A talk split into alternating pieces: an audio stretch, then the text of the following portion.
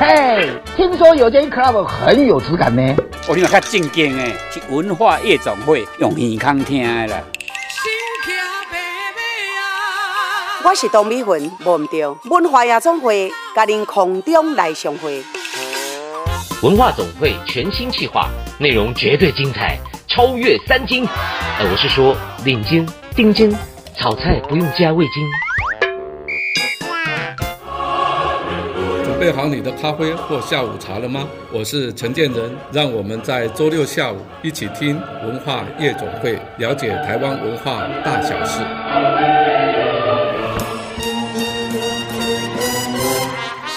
文化夜总会，狼客啊，进来哟！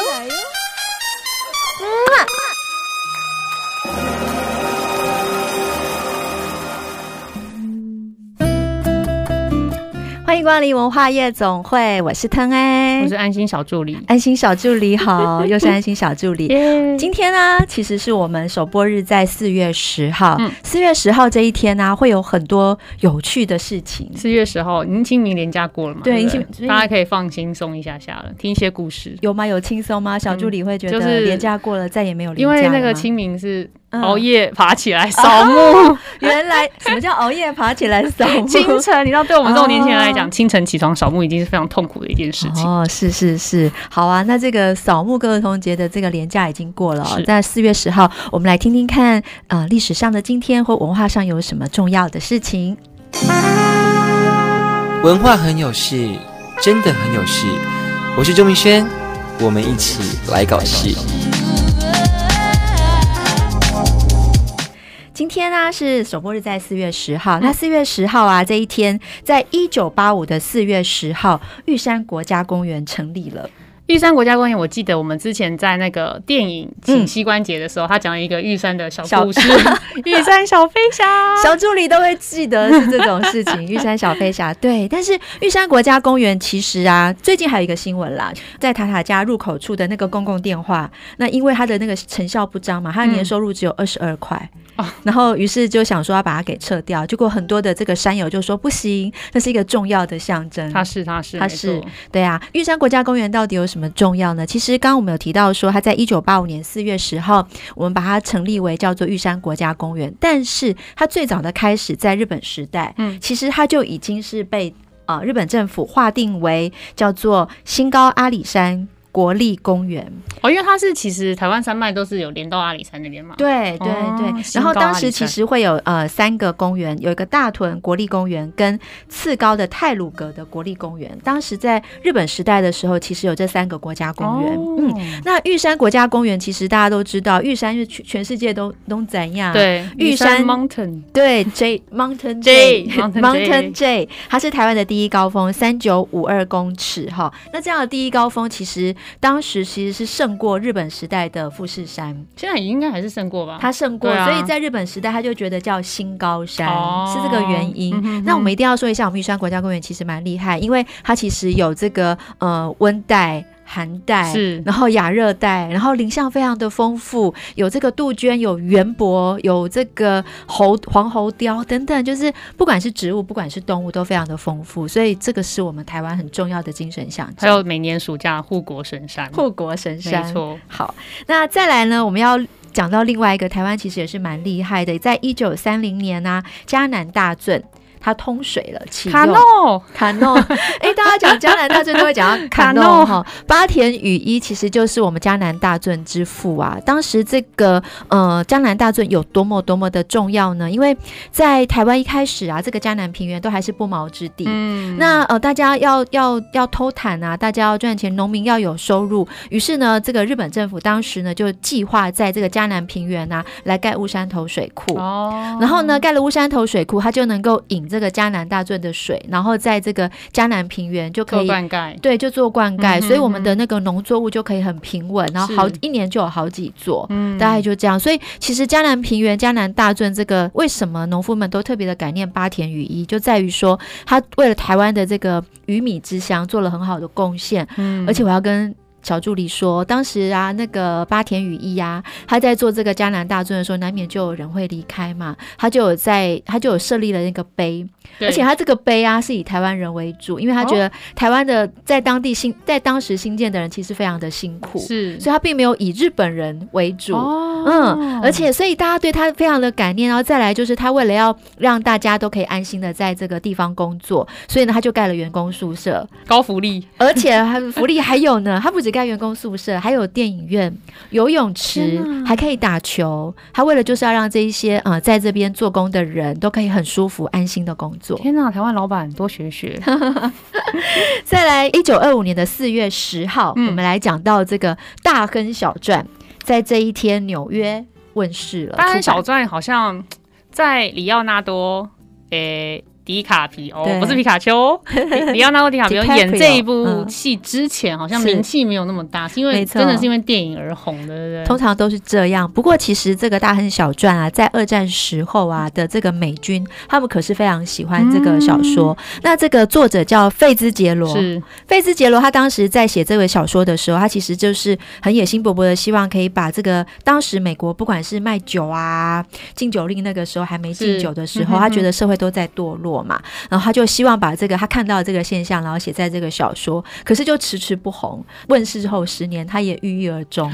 是艺术家的那个，没错，他的宿命。对，可是这个就在二战的时候，美国大兵一看到，他们都可能当兵嘛，比较没事，对。对，然后就看就哇，这个太酷了，这太酷炫，描写堕落啊，描写那个纸醉金迷的时候，就很吸引。对，好啊，这就是我们今天的文化很有，大家赶快去看一下电影，再去看一下小说，对，很好看，很好看，赚大很小赚。下一个单元啊，我们会有很酷的一个主题哦，大家不要离开，赶快回来哦。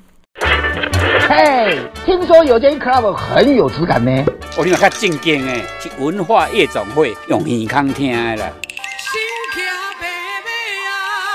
我是董美云，忘唔掉文化夜总会，甲您空中来相会。文化总会全新企划，内容绝对精彩，超越三金。呃，我是说领金、丁金、炒菜不用加味精。备好你的咖啡或下午茶了吗？我是陈建仁，让我们在周六下午一起听文化夜总会，了解台湾文化大小事。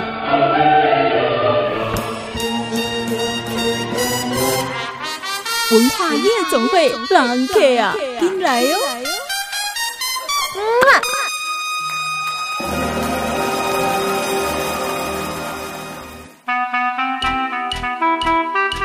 今晚要来点名人坐台，好啊，所以今天是晚上来坐台。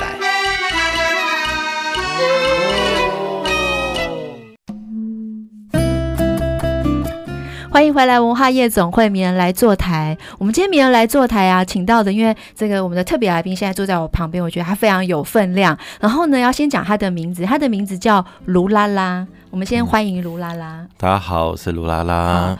卢拉拉呢？嗯，因为一般来讲啊，我我我自己那个年代，我们有救国团啦，所以会有很多鲁拉拉，所以每次讲到鲁拉拉，都是充满了散播欢乐、散播爱的那种气氛。对。但是呢，其实套在你身上呢，就很有意思，因为其实你的工作呢，不是那么的散播欢乐跟散播爱。你要不要聊一下你是什么工作？你自己来自我介绍。嗯、好，我的工作主要其实是算是特殊现场的处理。特殊现场是什么呢？那，那一般人家会说，通俗一点讲叫命案现场的清洁。嗯，对。然后我是命案现场清洁师，然后鲁拉拉。哦，命案现场清洁师鲁拉拉。因为我看了一下你的这个公司，就叫月明有限公司。对。然后你是特等的清洁工。是特等扫地工，特等的扫地工，对啊，真的是蛮特等的，因为它是一个很特别的一个清洁的事业。其实像清洁的一个产业，它慢慢的这几年，这十几二十年来慢慢转变。嗯，以前的话是没有人愿意做，以前是说你生活真的过不下去，嗯，你才可能才去不得不从事一个清洁的产业。嗯，然后到后来慢慢的有一些人加入，开始从事说类似像居家清洁，到现在有一些集团化。居家清洁的公司是对是公司化，然后我们算是一个比较末端，就是到一个清洁产业到最后的话，就是做一个特质化，专门处理在这一块。嗯，对一些别人不敢做，他可能有能力，但是他不敢做，那就由我们来进行一个参与跟协助的清扫的过程。如拉，我觉得你太谦虚了，嗯、而且你把你的职业。讲的太小了，因为你刚刚说这是末端，但我觉得不是。就像你刚刚讲的啊，清洁产业它有非常的多种，所以就有了所谓的命案现场的一个清洁工作。可是我也很好奇啊，因为像命案现场啊，因为我们之前啊有访问过那个大师兄，嗯、他就是那个接体员、啊。对、啊，我觉得他那个工作也是非常的特殊，那也是很很神圣跟崇高。可是他处理的就是说大体带他离开，接运到殡仪馆，对，接运到殡仪馆，但是他不会处理现场。对，然后。那天我们在分享的时候，他讲到这个现场其实都是叫见识人员来处理现场。嗯、然后呢，我再看一下鲁拉拉的这个工作，我才发现其实你的工作是补了见识人员跟接体师的一个空隙。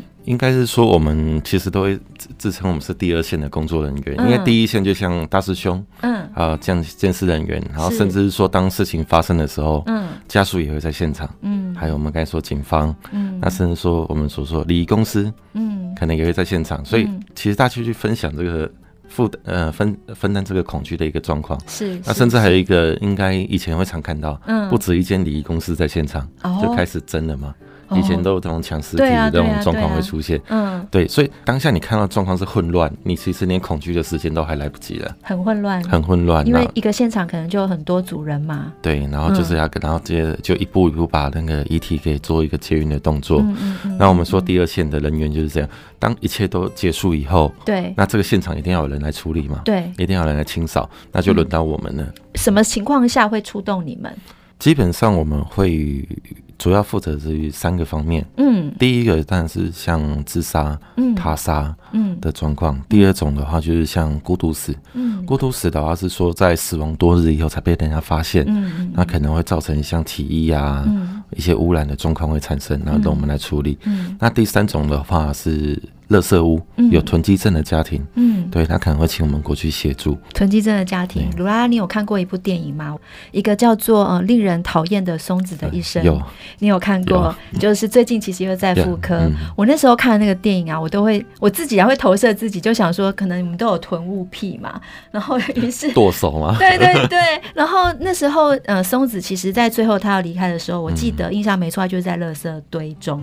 你觉得那是就是这样的状况吗？在孤独。死的那个状况，其实孤独死它有一种状况是说，他在生前其实他已经和人失去了一个连接性的存在。嗯，对，那失去连接之后，有时候会认为说，其实他我们在这条现场会觉得他活活死的是不是对他是一个解脱？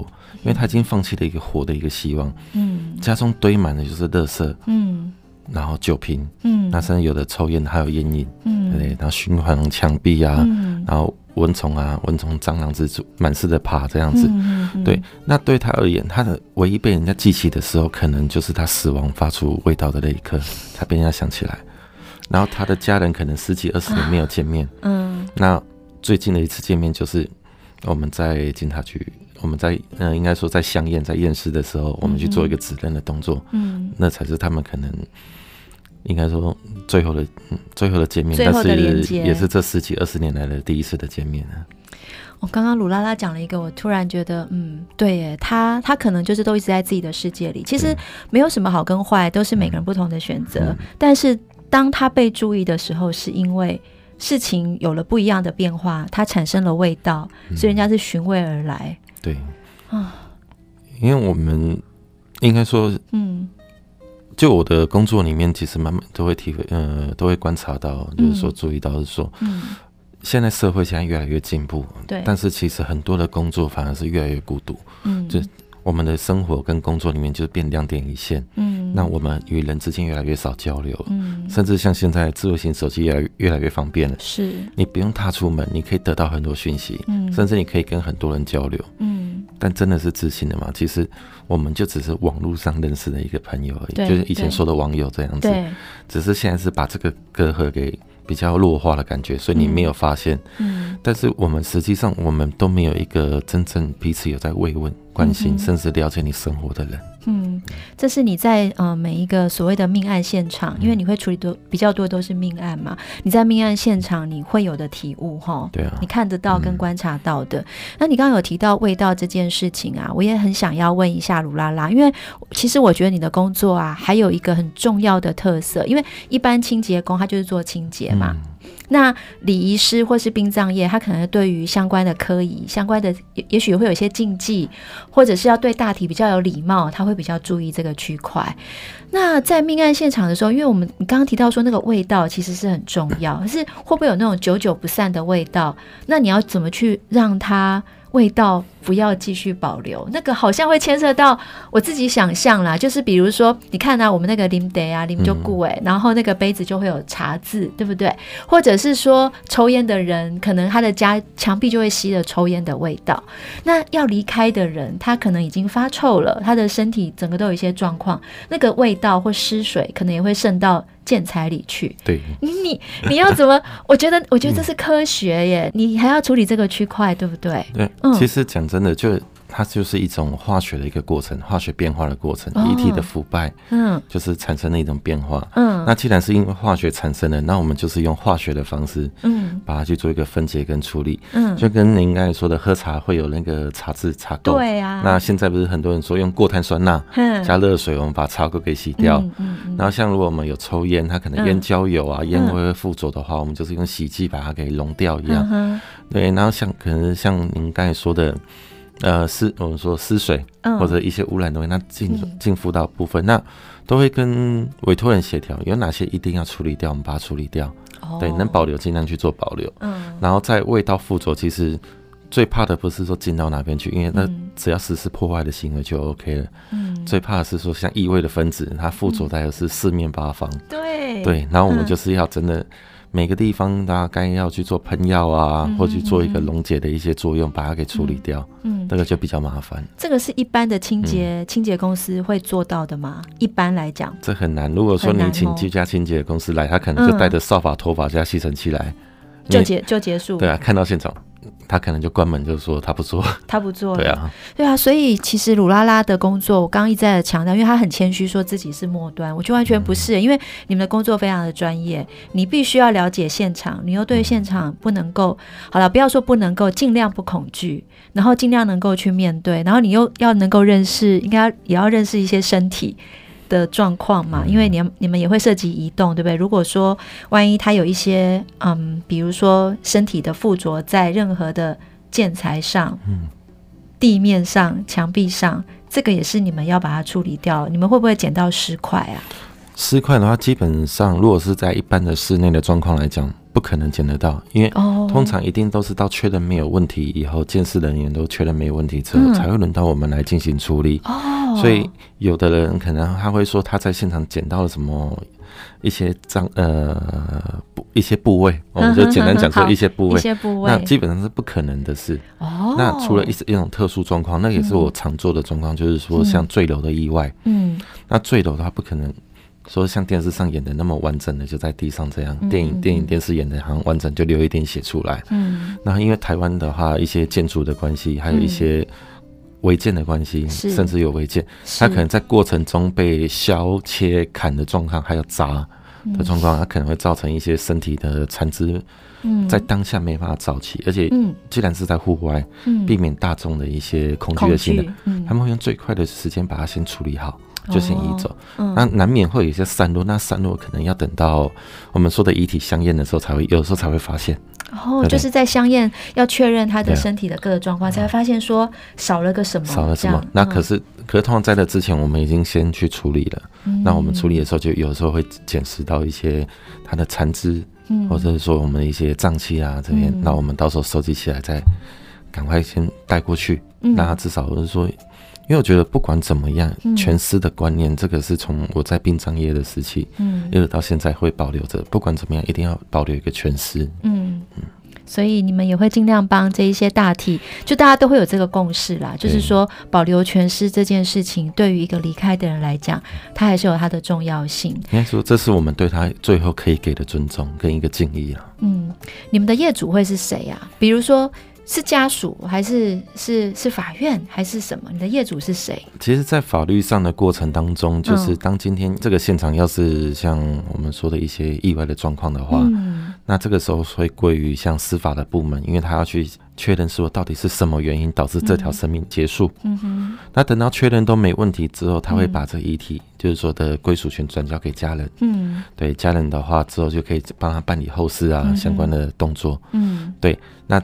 这个房子也是一样，这个房子的时候也是归于家人，由家人来处理。Okay, 是对，以前可能会有人以为说，都处理完之后，警方会有呃，警方有一批人带着化学防护服，然后进去帮打扫完。对，啊、对，嗯，这也是有的人会认为说，我们是不是说公家公务人员？嗯，对，当初我们刚开始做这行的时候，嗯，人家以为说我们是哪个单位派来的，说没有。嗯、对，然后家人这边他们就是会想办法找到我们。会想办法找到对，因为我们公司比较奇怪一点，嗯，我们公司不做任何宣传，嗯，对呀、啊，因为从来没有听过有这样子的公司，对、嗯，对，所以他们就是有办法找到你们，嗯、对，那一定会有办法，然后只是说看用什么办法。嗯、那因为我们不喜欢做宣传这种事，嗯、我记得我们刚开始成立的时候，嗯、曾经有那种好像宣传公司跑来我们公司，嗯、是是，是，对他问说我们要宣传一个月只要好像一两万。哇他就帮你做各个搜寻啊，帮、嗯、你做宣传、打广告、嗯、，Facebook 帮你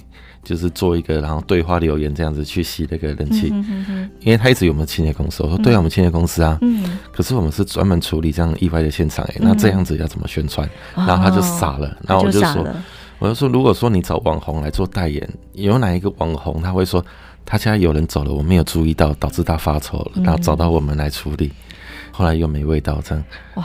听到鲁拉拉在分享这个过程啊，其实哎、欸，也也觉得在这个领域又学习到了一个、嗯、一个知识，然后跟一个新的工作领域。嗯、我们今天很荣幸，其实可以邀请到鲁拉拉，还有好多想知道要来跟你请问。我们下个阶段马上回来，谢谢。嘿，听说有间 club 很有质感呢，我听较正经诶，是文化夜总会用耳康听的啦。我是董美云，忘唔掉文化夜总会，甲您空中来相会。文化总会全新企划，内容绝对精彩，超越三金。呃，我是说领金、丁金，炒菜不用加味精。准备好你的咖啡或下午茶了吗？我是陈建仁，让我们在周六下午一起听文化夜总会，了解台湾文化大小事。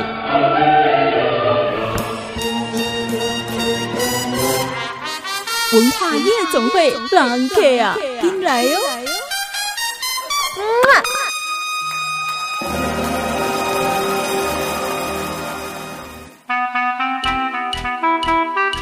今晚要来点名人坐台，啊啊，所以今天是晚上来坐台。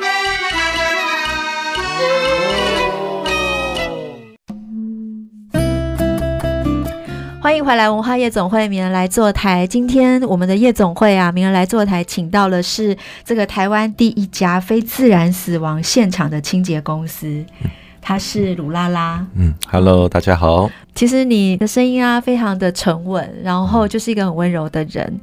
因为你在从事这个行业已经五年多了，你一开始接触的时候啊，你有没有很大的冲击？在面对那个命案的现场，你会觉得很害怕吗？害怕是。不会，但是会有恐惧。会有恐惧，我觉得害怕跟恐惧是不一样的感觉。嗯，怎么说？因为我的呃，说起来其实讲真，我们刚好遇到了第一个成交的案件。嗯，是刚好是呃认识的人帮我们引荐过来的。哦、可是他，我到了现场之后才发现，嗯，倒下去的是我朋友的妈妈。哇，嗯，对，那那个时候的冲击很。很大，因为其实我朋友的妈妈年纪没有很大，嗯，可是那时候就突然感觉说，那突然呃，这跟一般人走掉不一样，你突然一个很熟悉的，你就突然在你面前，他就是一者，他消失了，对，然后就只剩下地上的一个他的描绘的他的一个用他的血衣描绘出来的轮廓，嗯嗯嗯，对，给我的冲击很大，说他在我眼前，他就只剩下这样的记忆而已了，嗯，对，那。有时候换个角度想，那那个时候家人呢？嗯，对，给他印象是什么？嗯，那其实从我开始做一直到现在，我每次案的服务的案件结束以后，嗯，我都会做一阵子的噩梦，嗯，对。那噩梦的话，不是说遇到鬼啊什么的，嗯，而是这个场景会不断的浮现、重现在我面前。嗯，那可能我今天我在清理这一个污染的区块，嗯、那个区块会不断的放大的感觉，嗯，然后甚至会觉得我还在一直在拼命清理这个现场。所以你在梦里，你一直在做清理的工作。对，然后觉得白天在清了，晚上还在清，好像什么时候还可以下班嘛？你有好好的放松休息过吗？每一个人的工作当然都是很辛苦，可是你你某个部分你接触到的工作已经不仅是高度的紧张，嗯，它也是有高度弥漫着非常的悲伤或者是很低迷的一个氛围，那你就会长期的在那个氛围里面。你你平常都做些什么啊？平常的话，其实像我们没有事的时候，嗯、我们尽量还是以多运动的方式。嗯，像、嗯、可是像我可能心肺功能比较差，我还是习惯于爬山。嗯，对，或者做一些重训这样子。嗯嗯，嗯，对。然后其实更多时候，它主要是在阅读。嗯，阅读。阅读。然后像每次案件结束之后，要是我真的睡不好，然后我会试着去把我所看到的、所接触到的经历，我把它试着把它书写出来。嗯嗯。对，然后去做一个。释放吧，嗯，我觉得不要把它藏在心里面，你把它转换为文字之后，让自己得到解放的感觉，你会比较好睡。所以你有出了一本书吗？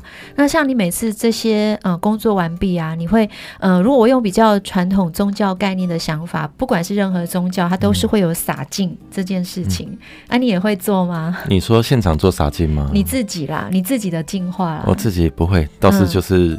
酒精啊，消毒那些基本的都还是要做到，都会做到。对，嗯，这个行业有淡旺季吗？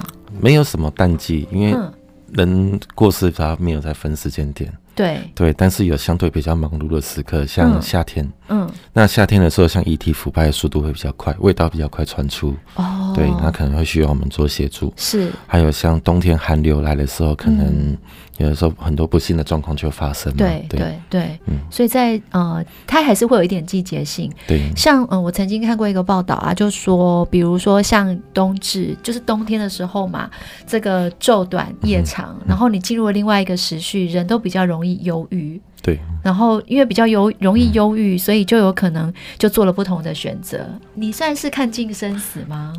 很多人说什么看尽生死这些，我觉得不可能。嗯不可能，绝对不可能。我说今天看尽生死的话，嗯，我不会还在这个生死的城市之间去做一个打转。嗯，对，这只是一种对人的一种变相的恭维，但是我觉得这并不是我目前的状态。嗯，对。嗯，你你大学的时候你是念你是念生死宗教系？呃，我是念生死学系，然后现在是念宗教系。现在念宗教系，对。生死学系带给你有有影响吗？因为我我真的觉得啊，能够做殡葬业或是处理人家死亡的这个事业，它比较像是置业。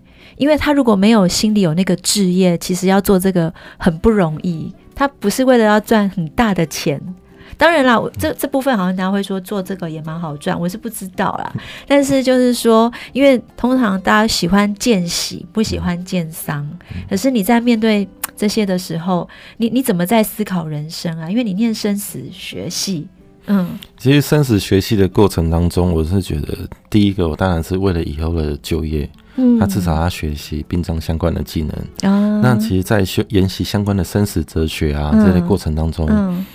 嗯会给自己一个问题，嗯，活着到底是为了什么？嗯，对，当然不是绝望，而是说我们自己要找出一些答案，甚至是说，有时有的时候会让自己会比较豁达一点，就不要去争那么多。嗯，有的时候觉得你争那么多，只是一时间你开心了，嗯，但有用吗？我会觉得好像没有用，那不要去争了。嗯，对。那我们常看到以前看到一个那个匾额是写“莫生气，你若气死谁如意”，谁如意？对，那我觉得。你就生你的气，那我就淡然的去接受。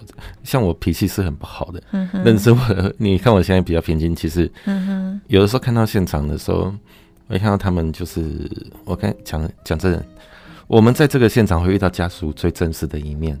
有的时候为了一些照护上的一些责任去做一个争吵，嗯、为了金钱的纠纷去做一个争吵，甚至有的人就是单纯的想要去欺负我们，嗯，摆脸色。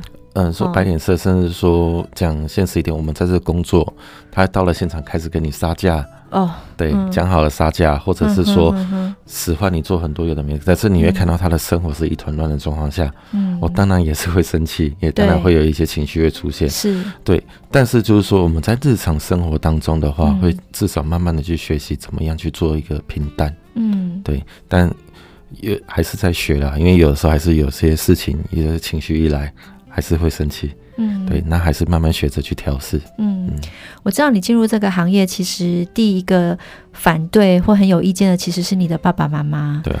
那你其实，呃，可是因为你在大学的时候，你明明就是念的就这种戏啊，想来就是未来一定都是要处理这种事情。但是我觉得自己的爸妈都会比较难释怀。那、嗯啊、他们现在呢？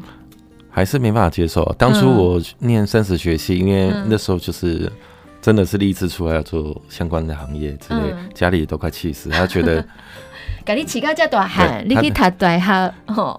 以前呢，认为说这就偷工啊。哦，偷工。然后他看，那你国中毕业就可以去了，你干嘛念到大学毕业？对、嗯、对。然后他们认为说，哎，你可能只是念好玩的，因为你学什么不一定出去要做什么嘛。对对，念好玩，然后没想出来做殡葬业。嗯。殡葬业做一做，怎么好好的？嗯。跑出来做清洁业，而且清洁的还是对 对。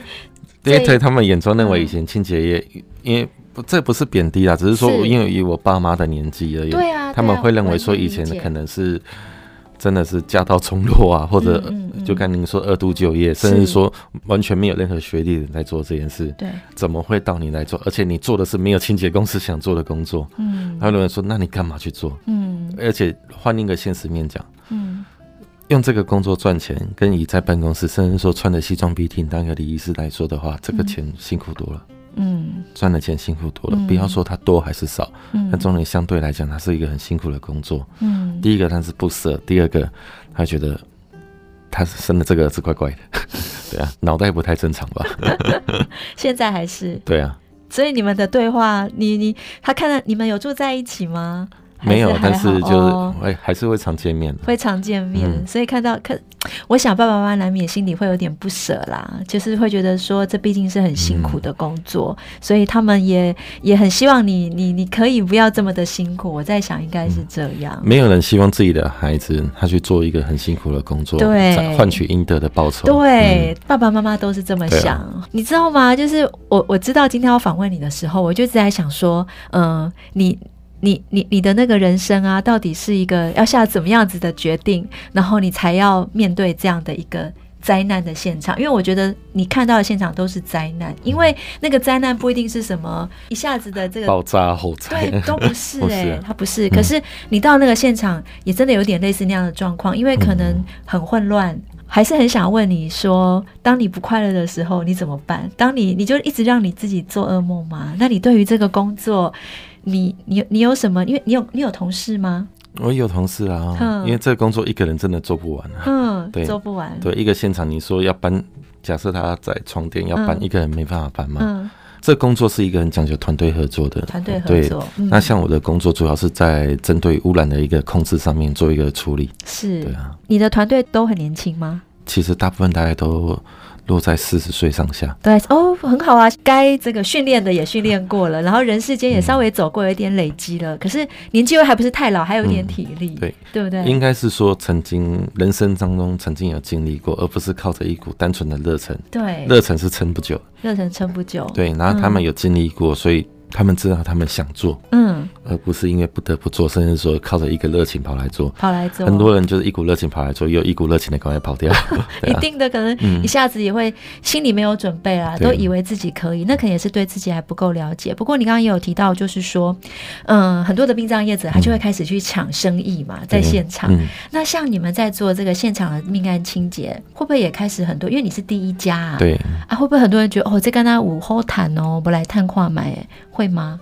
一定会有。像现在的话，其实很多相关的行业它就应运而生。嗯，像我可能是因为殡葬的背景，加上以前有曾经做过相关的工作。嗯，对，等下等于是说我们有相关的经历，我们才成立跟朋友这样成立这样的公司。那像现在有的，像有的，我听过最离谱的是有李医师，他觉得。他就直接跟我讲，他说觉得这个很好赚，所以他跑出来做。他说：“那你有做过吗？”他说：“没有啊，反正先做了再说。”嗯，对。那还有我曾经遇过一个做投资业，嗯，做投资，他说。啊，这个反正没有。他说这个街道，我就把他家全部打掉就好了，这样也可以做。我说对啊，现在就是说，可能各行各业他都冒出来，他都都是在做这一行的。是是是，可是这个应该或多或少还是会有，这个应该还是要讲求品质啦，因为你东西你现场清理干净，你才这个也需要口碑的呢，我觉得。是不是？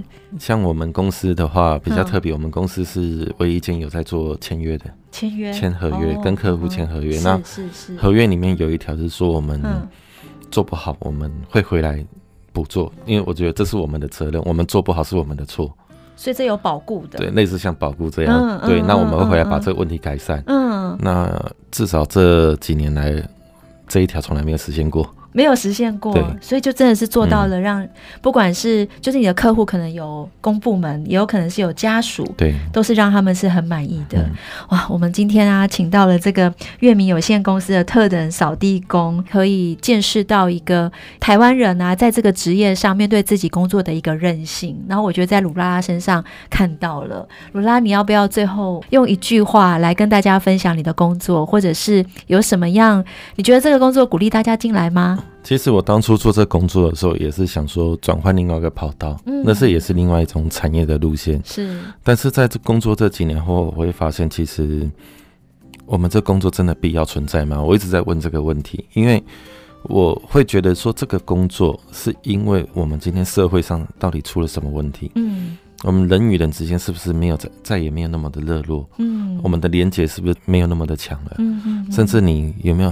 你是否认识你的邻居？嗯、你有没有好好的关心过你的家人？嗯嗯，嗯对，都是很多种的状况之下才会产生相关的一些遗憾发生。嗯、那当遗憾发生的时候，我们就会就会出现了。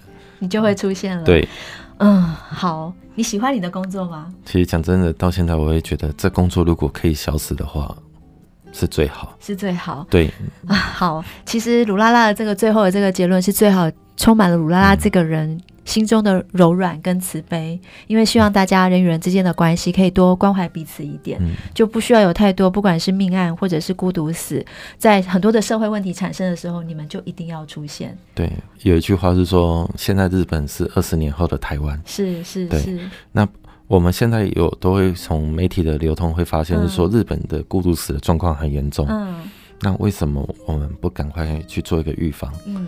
然后却选择遗忘？嗯。我们台湾人很可爱，就是说，我们针对好的事情都会一直记着，对不好的事情我们会选择把它忘掉。是对，那忘掉，那二十年后的台湾该怎么办？该怎么办？好，今天这个话题其实很值得大家来审思哈。我们很开心，也很荣幸可以请到鲁拉拉，下次再来聊好不好？好，谢谢鲁拉拉，谢谢。嘿，听说有间 club 很有质感呢。我听较正经诶，是文化夜总会用耳康听的啦。我是董美云，忘唔掉文化夜总会，甲您空中来相会。文化总会全新企划，内容绝对精彩，超越三金。呃，我是说领巾、丁巾、炒菜不用加味精。准备好你的咖啡或下午茶了吗？我是陈建仁，让我们在周六下午一起听文化夜总会，了解台湾文化大小事。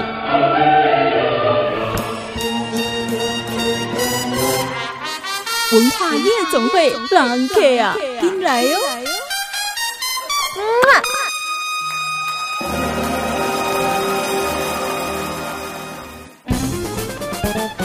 夜总会上档，What's next？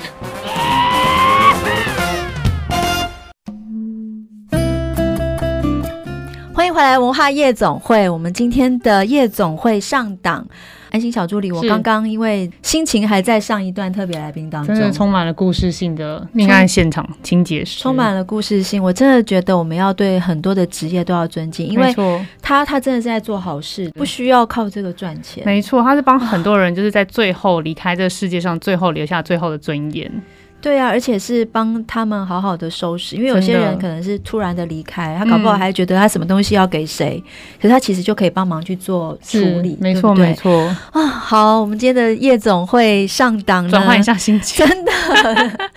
我们呢、啊，因为你知道疫情的关系，台湾的文博会取消了，嗯，去年很多东西都取消了，都取消了。可是今年的文博会啊，即将在这个四月十六号到四月二十五号这段期间，它要开始了。它今年会有三个呃场地，在华山的文化园区、松山文创。的文化园区，还有这个花博公园的争艳馆，嗯、它就是会有呃不同的主题，都在这个三个馆当中。而且今年是找了这个金曲奖很厉害的设计，叫罗生俊哦，很有名。对，他来做主视觉的设计，嗯、那他其实就象征了这台湾啊，因为台湾应该很有自信，然后也汇聚跟汇集了很多，不管是设计力啊、文创力，所以他用一种汇集的光来把这个这次文博会的精神给呈现出来。嗯、我觉得就是对，如果对文化有兴趣或设计有兴趣的人，千万不能 miss 掉这个台湾文博会，算是也是台湾文化设计界的盛会啦。对啊，大家都会去朝圣。没错没错，大家就是防疫距离守好就可以去看看。这样，所以小助理应该会，我一定会去的，你一定会去。对，我在大学时期就有去看文博会。哎呀，真是小文青呢。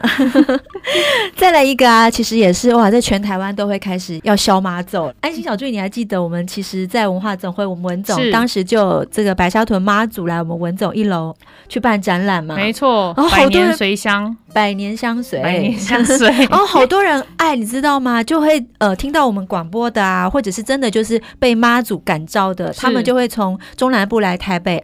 来文化总会去看那个展，那我们现在呢也要回馈给妈祖，因为妈祖选中了我们啊，所以我们也很想要参与他这一次的徒步进香。嗯，那这徒步进香的时间是什么时候呢？是在四月十一号会出发，嗯，那四月十九号，呃，四月十九号会回宫，嗯，所以大概在四月十六他们就要回程了。是，听说今年很夸张，因为从四月十六到四月十九，其实真正走路的时间是两天，那就蛮短的耶。对，然后以前不是都走七八天？没错，可是今年他的回程就是这个时候，两天内他要走完两千公里。其实走的距离真的很长哎、欸，走的距离很长。嗯、你看，它横跨了我们中部的四个县市。可是重点在于说，我们的白沙屯买购追的所在，就是我们不会知道它的路线是怎么样。对，它可能随时会停。对，它随时会停，所以真的很值得期待。而且今年听说还有一个呃大甲镇澜宫的妈祖、嗯嗯、哦，好像会也他偶尔相会有一天突然会相遇。听说了，万一有可能，因为也要看那个他们的他们的他们的路程，但是我们的白沙屯妈祖的路程不确定。没错啊，就算说这个镇澜宫的妈祖，她路程出来了之后。听说啦，会交会的有可能是在我们的那个西罗哇！听说，那等下可以大家 大家要去西罗 stand by 一下，看会不会遇到我们两大天后？真的哎，宗教两大天后在这边相会。而且白沙屯妈祖，我记得说他好像有 app 可以追踪，就是如果你中间临时插进来想要追妈祖几个小时，可以追踪一下白沙屯的 app，好像可以看一下妈祖现在目前在哪里。他们今年的这个报名啊，已经到了五万，我应该要听说。会破六，对对，而且有一段时间他们还暂停报名，因为备料不够。没错，希望大家一起去疯妈祖。是是，嗯，要记得我们的时辰已经要准备开始了，大家就开始，不管你有没有报名到，其实都没有关系，就是知道他的路线，你也就可以像刚刚小助理说的，追寻他的 App 就可以看到妈祖，可以去看一下这样。是，那在下一个活动啊，跟腾 A 的成长环境比较有关系，二零二一的保生文化季大龙洞，对，大龙洞也即将开始了。其实保生文化季啊，真的是一个很传统，然后台北的三段三大盛会吧？没错，没错。而且外爱老喜贡保安宫啊，这个宫庙啊，它呢每一年在我们还没有解封的时候，嗯、它都有非常多的外国人会来这里看。是，就是文化季其实也是很久以来就是都蛮有负盛名的一个文化季，大家就可以来体验看看。对，所以每年在这个宝生爷爷、宝生大帝，他是农历三月十五号生嘛，嗯、那在三月十五号的前一天就会开始绕境，然后这个绕境的话其实也蛮有趣的哦，会有很多的这个嗯阵头啊，哦、然后十二婆娘啊，还会有宝生。大地的这个还有一个一些理事会，反正他们就每个理事会都会摩拳擦掌的把自己最厉害的这个内容给呈现出来。所以对于很多人来讲说，嗯、其实你以为宝生文化祭跟青山万华的 活动有点像，好像其实也不是完全，其实其实完全不一样。不过因为我是大龙洞的女儿，所以我一定要跟大家说，宝生文化祭真的很值得大家来看。它这几百年的文化下来，它有非常多呃当地人民啊他们的一个生活方式，然后还有那个很多的古法都还留着，它的这个绕境的一些礼俗都还留着，所以很欢迎大家在这个四月的时候也可以到我们大龙洞这边来参加保生文化祭。所以如果你喜欢就是青山王的青山祭的情况下，你也可以来体验完全不一样的保生文化祭。非常欢迎我们来我们大龙洞。好，我们文化夜总会下礼拜见，拜拜，拜拜。